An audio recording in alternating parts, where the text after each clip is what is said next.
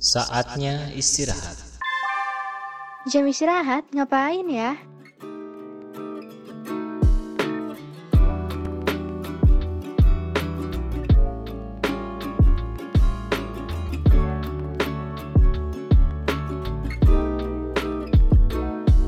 Salam pemimpin muda Jawa Barat. Halo sobat pelajar, selamat datang kembali di jam istirahat. Untuk teman-teman yang baru mendengar tentang Forum OSIS Jawa Barat, jangan lupa untuk follow kami di Spotify. Kalian juga bisa main ke platform lain kami di YouTube supaya tetap update dengan konten-konten terbaru dan info-info terbaru dari kami. Di follow juga Instagramnya at forumosisjawabarat.official. Kalau ada ide seru dari kalian, langsung DM ke kami ya. Halo semuanya, perkenalkan aku Muhammad Rizal Ferdiansyah, kelas 11 dari SMN 23 Bandung. Sekarang kita lagi di ruang BK nih guys, dan juga kita sedang bersama uh, narasumber yang mungkin akan uh, kita ajak ngobrol nih guys tentang beberapa hal. Dan juga kita sudah berada, sudah bersama dengan Kang Iki. Halo Kang Iki. Halo Ray. Oke, Kang Iki boleh perkenalkan dulu gak sih uh, namanya, mungkin sekolahnya, kelasnya kelas berapa dan juga di asal daerah mana Kang? Oke nih baik. Halo semuanya, perkenalkan nama aku Rizky Monarwayanto, bisa dipanggil juga dengan Iki. Aku saat ini berada di kelas 12. SMA saya tuh di SMA Negeri 1 Cikembar, asal dari Kabupaten Sukabumi. Oke, dari Sukabumi. Iya, dari Sukabumi nih guys. Oke, uh, Kang Iki mungkin bisa jelasin dulu nggak sih uh, ke, ke, kesibukan Akang di luar FOJB itu apa sih Kang?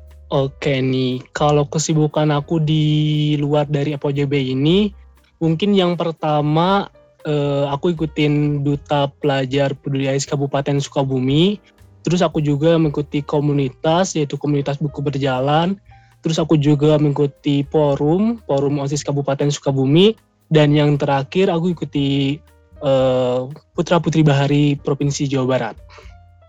Putra Putri Bahari, wah Putra Putri Bahari itu apa Kang? Oke nih, kalau kita lihat nih Putra Putri Bahari itu merupakan sebuah ajang untuk menanamkan dan menumbuh kembangkan semangat kebaharian dalam jiwa generasi muda. Jadi nantinya itu diharapkan dapat menjadi duta yang akan memperkenalkan segala potensi kebahar kebaharian di daerah setempat. Jadi Putra Putri Bahari Jawa Barat ini dipilih secara berpasangan, yang di mana untuk memperkenalkan potensi Bahari Jawa Barat ke masyarakat luas masyarakat luas. Wah, kalau misalkan Duta Bahari ini ada di Jawa Barat doang atau di seluruh Indonesia, Kang? Oh enggak. Jadi kalau aku lihat nih Putra Putri Bahari itu uh, ada tiga apa sih namanya tiga cabang yang di mana ada juga nih di kota atau kabupaten yang menyelenggarakannya. Contohnya yang kalau aku lihat-lihat nih yang lebih eksis yaitu ada di Putra Putri Bahari Karawang yang di mana kemarin baru saja nih ada pemilihan di Karawang dan juga saat ini di Provinsi Jawa Barat nih Putra Putri Bahari Jawa Barat sedang melaksanakan juga nih pemilihan Putra Putri Bahari Jawa Baratnya. Dan juga kalau yang di Indonesia Putra Putri Bahari Indonesia uh, akan launching baru coming soon nih nanti di bulan kalau nggak salah di bulan September bakal ada pemilihannya juga. Di, di bulan September berarti ada Putra Putri Bahari yang baru ya Kang ya? Iya benar banget. Nah berarti putra putri bahar ini ber, ada berasal dari beberapa daerah ya Kang? Iya benar banget. Jadi nggak hanya cuma satu daerah doang gitu dari tapi cuman dari 27 kota kabupaten. Contohnya nih kemarin juga ada nih eh, saya kan merupakan salah satu mentor juga ya di Putra Putri Bahari yang di mana saya mementori dari Karawang, dari Cimahi, dari Kabupaten Sukabumi, dari Banjar dan masih banyak lagi juga sih dan di mana hal itu enggak apa sih namanya enggak jadi penghalang gitu buat mereka. Oke, oh akangnya udah jadi mentor juga ya dari beberapa daerah. Nah mungkin akang bisa dong ceritain proses awal mula pendaftaran sampai akhirnya jadi putra putri bahari itu gimana sih kang? Oke nih, mungkin kalau aku ceritain dari awal perjalanan aku bisa mengikuti Putra Putri Bahari ini mungkin bakal makan waktu yang panjang ya. Ya mungkin dari awalnya saya itu mengikuti Putra Putri Bahari, saya dikenakan oleh kakak saya yang di mana kakak saya juga merupakan putra putri tapi di ajang yang lain. Nah dia itu eh, memperkenalkan saya, Ki, yuk ikutan yuk putra putri bahari. Yang di mana di saat itu pula saya lagi cinta-cintanya, saya lagi mengekspornya, mengekspor daerah saya tentang kebaharian. Namun, di sisi lain saya berpikir ulang ketika saya sudah lolos seksi administrasi ke seleksi finalis.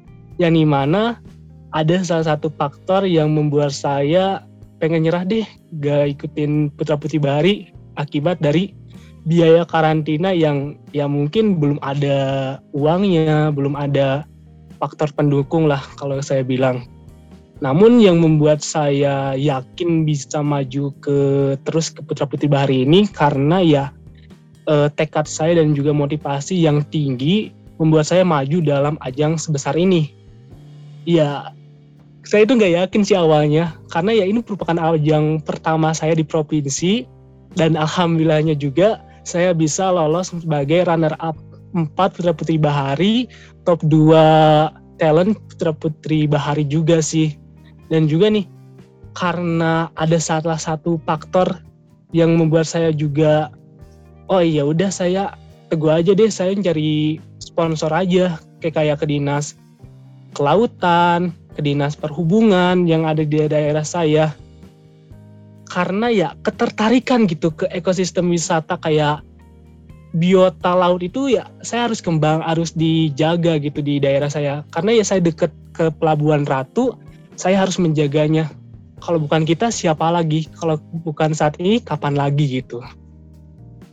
Oke, berarti untuk penyeleksiannya juga cukup panjang ya Kang proses-prosesnya. Hmm, bener banget sih seleksinya itu cukup ketat juga. Karena ya seluruh peserta ini dinilai berdasarkan kemampuan akademiknya tentang kebahar kebaharian mulai dari batas-batas laut hingga ekosistem laut. Dan upaya-upaya konser konservasi lah kalau bisa atau perlindungan biota laut. Jadi lebih jelasnya lagi, mereka harus memiliki pengetahuan tentang deklarasi Juanda yang membahas batas te teritorial lah, yang di mana laut uh, adalah pemersatu serta pemahaman tentang alur lalu lintas kelautan dalam upaya menjadi poros maritim dunia gitu. Wih, pusing gak tuh Seperti itu. apa kata-katanya? Aku aja sampai gak ngerti Kang. Nah, kalau ngomongin bahari itu kan luas ya Kang. Nah, mungkin secara umumnya tuh bahari itu apa sih Kang? Oke nih, menurut aku pribadi nih ya, yang pernah aku pelajari di Putra Putri Bahari ini, jadi kata bahari itu memiliki tiga makna nih, Ray. Yang pertama yaitu eh, dahulu kala, yang di mana didapat dari bahasa orang-orang Banjar, Kalimantan. Dan juga ada nih arti kedua, yaitu elok atau indah. Dan yang juga yang terakhir nih, eh, makna bahari yang terakhir itu adalah laut atau kelautan. Jadi nggak salah banget nih kalau aku ikutin bahari ini dan nyambung banget ke ngejaga ekosistem bahari atau kelautan yang ada di lingkungan aku gitu. Karena ya aku deket dengan laut juga sih. Nah, mungkin apakah itu Kang salah satunya karena Akang lahir di dekat yang kawasannya dekat dengan laut, maka Akang timbul rasa cinta kepada laut, maka menjadi putra dan putri bahari ini Kang? Benar banget sih. Jadi karena kecintaan aku karena eh, apa sih namanya kebudayaan yang ada budaya yang ada di lingkungan aku mengakibatkan aku itu termotivasi gitu. Jadi banyak tuh teman-teman atau wisatawan yang datang ke Pelabuhan Ratu yang ngebuang sampah sembarangan atau ngerusak fasilitas umum mengakibatkan ya aku bersimpati gitu kayak kayak wah aku sebagai the anak daerah ini pengen bisa nih ngadang teman-teman atau wisatawan biar gak ngebuang sampah atau sebagainya. Tapi dengan cara apa sih? Nah, dengan cara ikuti Putra Putri Bahari ini, aku bisa lebih lah bisa memperingati teman-temannya gitu. Berarti masuk ke putra putri bahari ini Akang tuh menunjukkan lah ya wujud cinta Akang ke laut yang bisa dibilang Indonesia ini negara kelautan ya Kang ya. Berarti tidak asing juga kata bahari di masyarakat Indonesia tentunya ya Kang. Iya bener banget sih gitu. Mungkin uh, menurut Akang nih, apakah mungkin orang yang rata-rata tinggalnya di kawasan pegunungan yang jauh dari kelautan, apakah punya kesempatan juga Kang untuk masuk menjadi putra dan putri bahari ini Kang? Berkesempatan banget sih, soalnya ya kemarin juga aku di apa sih beri contoh deh, ada nih eh, finalis atau mentoring aku yang di mana dia itu dari Bekasi. Mungkin teman-teman tahu kan Bekasi nggak ada apa sih namanya lautan mungkin ya. Nah ada tuh teman-teman dari Bekasi juga yang mengikuti Putra Putri Bahari. Nah dan juga nih ada dari Kabupaten Bogor, dari Kota Bogor juga mengikuti nih. Nah nggak menutup kemungkinan sih teman-teman yang ada di dataran tinggi khususnya di pergunungan dekat pergunungan lah bisa mengikuti putra putri bahari. Karena ini terbuka lebar terhadap anak-anak yang ada di Jawa Barat. Seperti itu sih Ray. Oke, berarti untuk uh, kesempatan mah terbuka lebar ya buat siapa aja ya Kang untuk mempelajari atau masuk ke putra putri putra putri bahari ini ya Kang.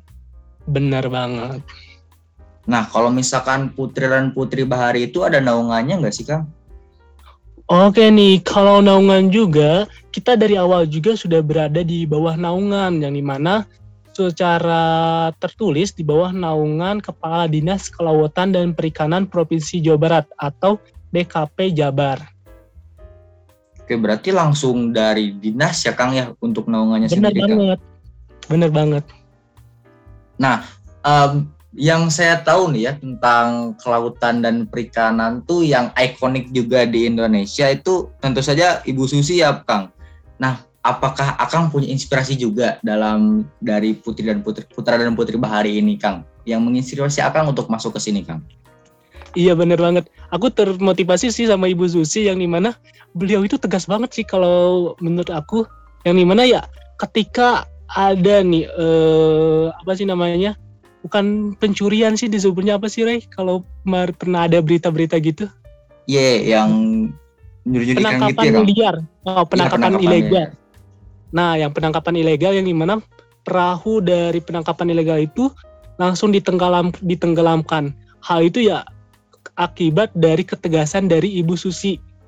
Nah, hal itu yang membuat aku termotivasi wah ada nih orang yang di mana tegas banget yang di mana itu membuat aku termotivasi banget sih ketegasannya itu aku harus tegas aku harus bisa memutuskan salah satu eh, permasalahan secara benar gitu akibat dari pola pikir dari Ibu Susi sih terima kasih sih Bu, Bu Susi Terima kasih ya Bu Susi, siapa tahu bisa ya diajak keliling lautan Indonesia ya Kang ya. iya bener banget Nah, banyak banget Akang yang dapat insight lebih lah ketika masuk ke eh, Putra Putri Bahari ini. Nah, apa yang didapat selama Akang menjadi atau masuk ke Putra Putri Bahari ini, Kang? kalau aku dapatkan atau benefit yang aku dapatkan di Putra Putri Bahari ini mungkin banyak banget ya, nggak cuman satu atau dua. Yang di mana ya mungkin kita dapat relasi juga, terus kita bisa bertemu dengan orang baru, dengan eh, para pejabat dan juga ya kalau aku pilih kembali, aku merupakan eh, finalis termuda di eh, apa sih namanya di Putra Putri Bahari ini. Yang di mana aku baru kemarin nih baru di ajang pertama aku itu di umur 18 tahun dan itu teman-teman aku yang para finalisnya itu ada yang udah jadi pegawai dinas, ada yang pegawai bank, ada juga yang menjadi eh, pegawai di Shopee. Hal itu membuat aku ya pertama kali ngedon tapi ya aku jadi bahan motivasi nih wah banyak nih orang-orang yang hebat mengikuti ini dan itu harus aku motivasi harus jadi bahan motivasi aku dan juga aku dekatkan mereka gitu biar relasi-relasi aku tuh banyak banget dan alhasil aku bisa nih dekat dengan mereka dan juga ilmu-ilmu dari mereka aku dapatkan juga sih. Itu sih manfaat dari ikuti putra putri bahari dan juga ada nih yang lebih bangga yang saat ini aku selalu ingat-ingat yang di mana eh, aku mendapat mendapatkan salah satu kategori gitu sih. Gak tahu kategori apa yang di mana eh, kategori itu udah diturunkan langsung sama dinas langsung sih jadi yang ngebuat aku termotivasi jadi putra putri bahari ini nih sampai saat ini ya itu gak pengen keluar dari putra putri bahari sih jujurnya mah Wow, keren banget. Berarti ada pesan tersirat nih ya buat tips-tips kalau misalkan lagi ngedown dan insecure sama teman-teman tuh bukan malah ngejauh tapi malah mendekat ya Kang buat dapat relasi yang bagus juga Kang ya. Iya bener banget. Jadi kalau pengen eh, sukses, pengen jadi orang sukses, jangan malu, jangan ngerasa minder, maju aja, percaya diri. Nomor satu harus percaya percaya diri, jangan ngerasa eh, apa sih mindset dalam pikiran kita tuh buruk-buruk, harus positif banget, gak boleh negatif. Nah, pokoknya harus positive thinking ya Kang. Nah, mobil dari Akang ini udah masuk ke finalis termuda juga, terus dapat kategori juga dari dinas. Nah, mungkin Akang punya hal-hal yang ingin disampaikan ke mungkin hal eh, anak-anak muda lah seperti saya nih, Kang, untuk memotivasi untuk mengejar cita-citanya. Ada gak Kang yang ingin disampaikan? Mungkin kalau kata aku tulik ya, pernah aku dengar nih eh dari Depem nih. Mungkin teman-teman juga tahu ya Depem kita ini. Mungkin Kang Farhan lah. Aku pernah dengar nih beliau ketika eh, berada mentoring di beasiswa pelajar juara lah. Kalau aku umumin nih.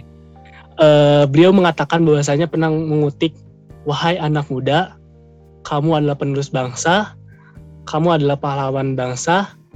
Aku tahu banyak karya-karya kamu yang gak dihargain oleh banyak orang lain. Aku tahu kamu banyak, begitu banyak karya yang segudang karya. Namun percayalah, di mata orang yang tepat, karya-karyamu akan dianggap hebat. Jadi, mungkin kalau kalian ngerasa saat ini ngedon, eh, hasil karya-karya kalian itu atau pencapaian kalian itu ngerasa kurang kurang dihargai. Namun percayalah ada orang yang ngehargain kamu dan ada orang yang ngerasa wah ini bagaikan bahan motivasi aku nih. Tapi enggak kamu nggak ngerasa kamu jadi bahan motivasi gitu. Jadi harus percaya diri jangan sampai nih omongan-omongan orang lain kamu dengar kamu boleh dengar tapi yang positif jangan yang negatif. Karena yang negatif akan membuat kamu runtuh, akan membuat kamu ngedon. Maka tetap berpikir positif. Terima kasih. Wow, berarti memang kuncinya tuh positive thinking ya Kang ya? Iya, gak boleh negatif thinking terus. Karena kalau negatif thinking, perasaan kamu dan juga pola pikir kamu akan diolah ke hal yang nggak semestinya kamu dapatkan sih. Oke, wow. Terima kasih banyak Kang Iki telah menambah insight lebih tentang kebaharian ataupun tentang hal-hal yang bisa memotivasi pelajar, pelajar di Jawa Barat tentunya nih Kang. Terima kasih banyak ya Kang. Iya nih sama-sama ya aku juga terima kasih nih atas undangannya. Sumpah sebagai bahan excited banget sih aku bisa diundang ke ke ini nih apa sih FOJB Talk ini nih. Wah, saya yang terhormat Kang akan bisa mengisi dari FJB Talk ini menjadi hal yang tentu saja bisa memotivasi para pelajar di Kota Bandung. Terima kasih Kang Iki. Iya sama-sama. Oke, nah, ya teman-teman, aku ingin ngingetin juga buat teman-teman yang mungkin sedang mencari beasiswa kuliah. Kebetulan FJB punya program IGGS atau Indonesia Gold Generation Scholarship. Beasiswa 100% buat pelajar se-Indonesia untuk berkuliah di Telkom University. Benefitnya, kalian bisa gratis kuliah di Telkom University 100% hingga lulus.